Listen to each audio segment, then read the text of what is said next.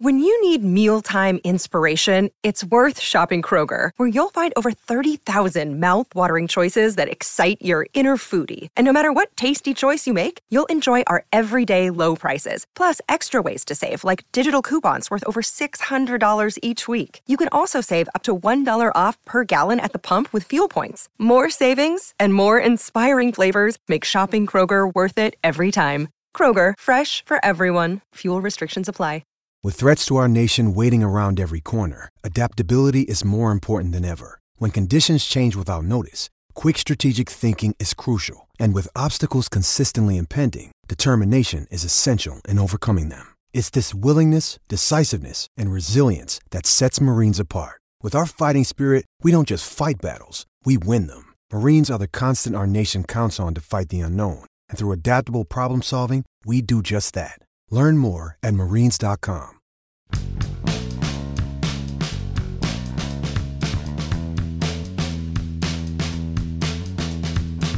Here's a crazy thought.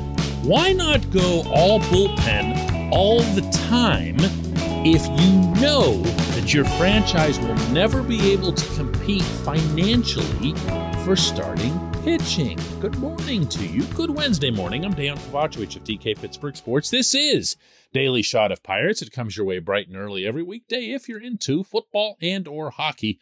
I also offer daily shots of Steelers and Penguins that I hope you'll check out. Pirates 3, Marlins 2 last night in Miami. That's four wins in a row for the Pirates. That's nine wins in the last 14 games. And I still have no idea what to make of it because it's not really being built so much on the younger guys as it is on Jake Marisnick hitting another bomb.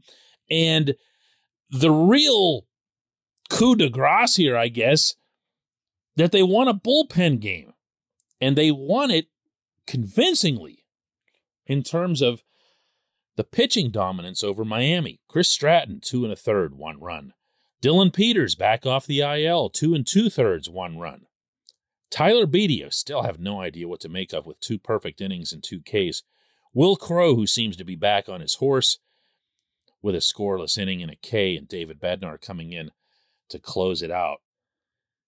I believe that credit is largely given across Major League Baseball to the Rays for having come up with the modern concept of bullpen games or using your opener and then bringing in your starter once he lines up better with the first wave of hitters. Uh, there's all different kinds of ways, obviously, that you can do this. Most of them are not as new as people in today's game would like to have you believe. I love to remind everyone that Chuck Tanner won game seven of the 1979 World Series, the last truly significant game in franchise history in Baltimore, with basically a bullpen game. He knew he had nobody who could give him any length, got as much as he could out of Jim Bibby, and then just started bringing in his best arms. It's actually a masterful display of managing something I was blessed uh, with the opportunity to be able to say to the man himself when he was still with us.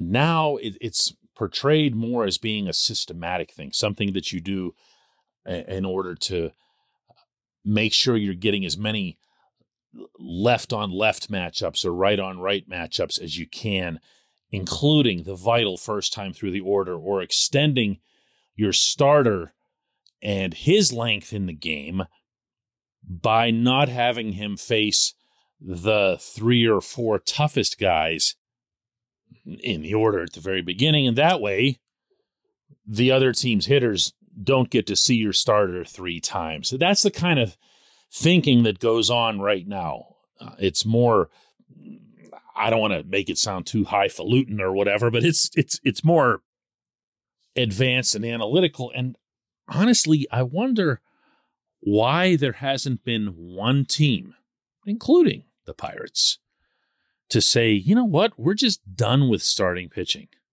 We're going to go with, if the roster allows us 25 players, guess that depends on the year and the situation, or 26 players or whatever it is we're going to make 14 or 15 of them pitchers, and they're all going to be relievers. All of them. Now, some will be stretched longer than others, but for the most part, it's going to be kind of what you're seeing from the Pirates this season.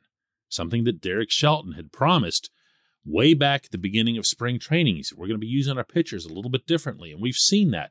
We've seen multiple innings out of more relievers. We've seen Wil Crowe used, specifically Wil, used in a way that we haven't seen out of another reliever in a few years where he's versatile. He can go out there and get you a couple innings, two innings, three innings. We've seen David Bednar, even the closer, run up multiple innings, three innings.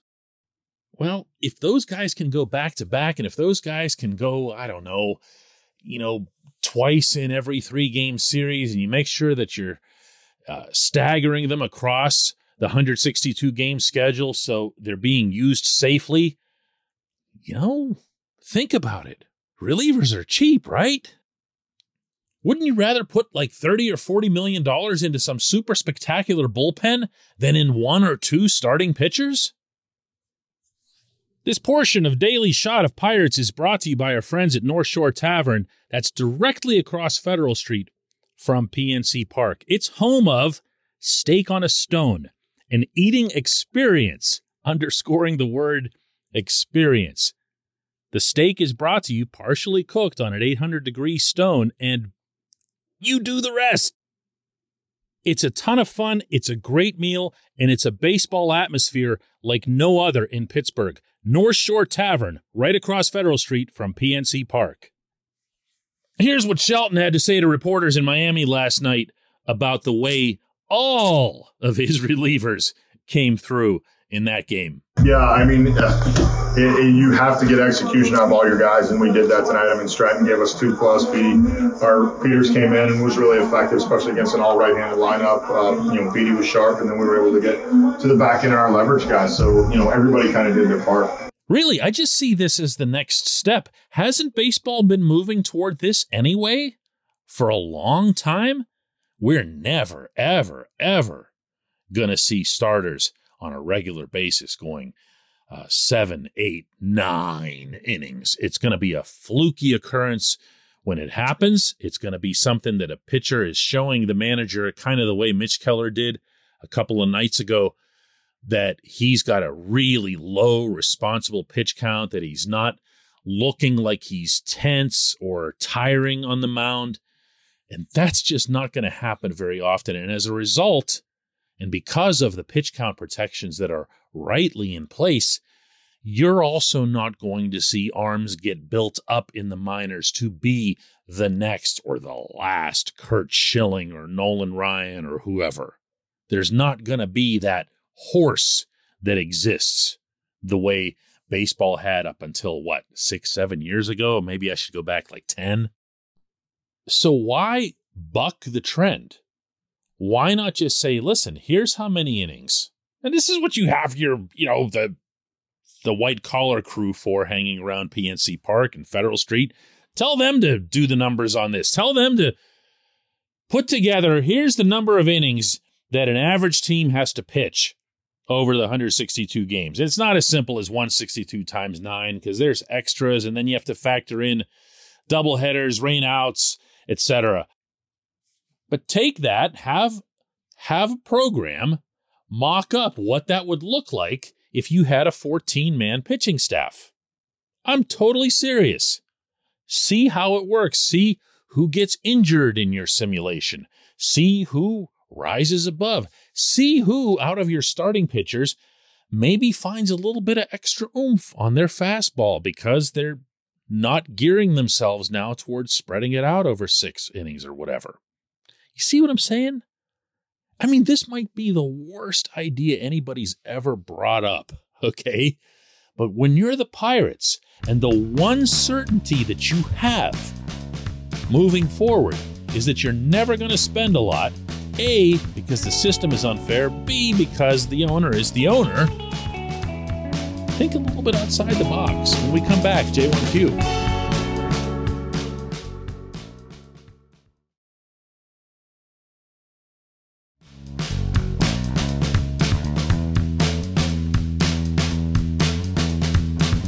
And today's J1Q comes from John, who says, I'm sorry to laugh in advance, but I, I can read faster than I talk.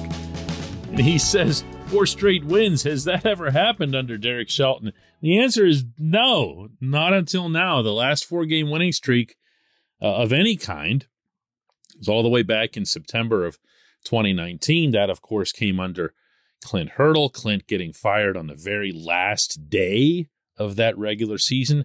Shelton being hired that winter and taking over through and into the pandemic. No, he's never had a four game winning streak until now. I also heard from uh, other listeners and readers praising Shelton, uh, giving him, uh, praising is probably a little strong, at least giving him some credit for the team continuing to play hard and being focused.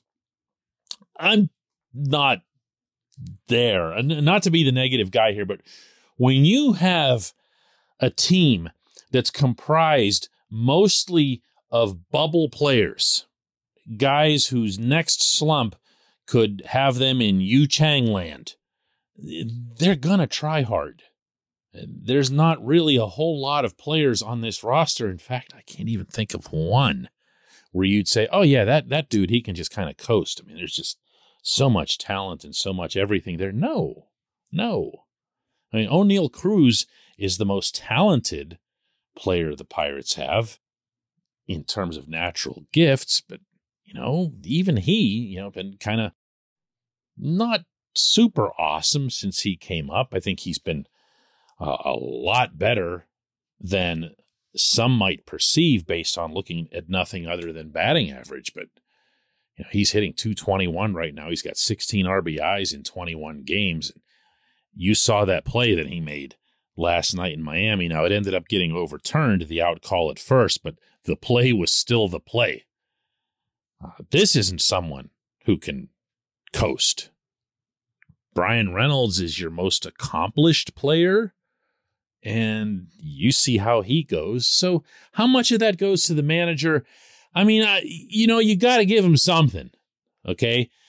Uh, in most games that the Pirates win, whether it's in Miami or in Milwaukee or elsewhere, they're outmanned. They're outclassed. They're certainly outexperienced. So I think if you go back and you look at the sweep at Dodger Stadium, if you look at the win over the Yankees, uh, if you look at just now taking two out of three from the Brewers, who are in first place, and the Marlins don't exactly stink.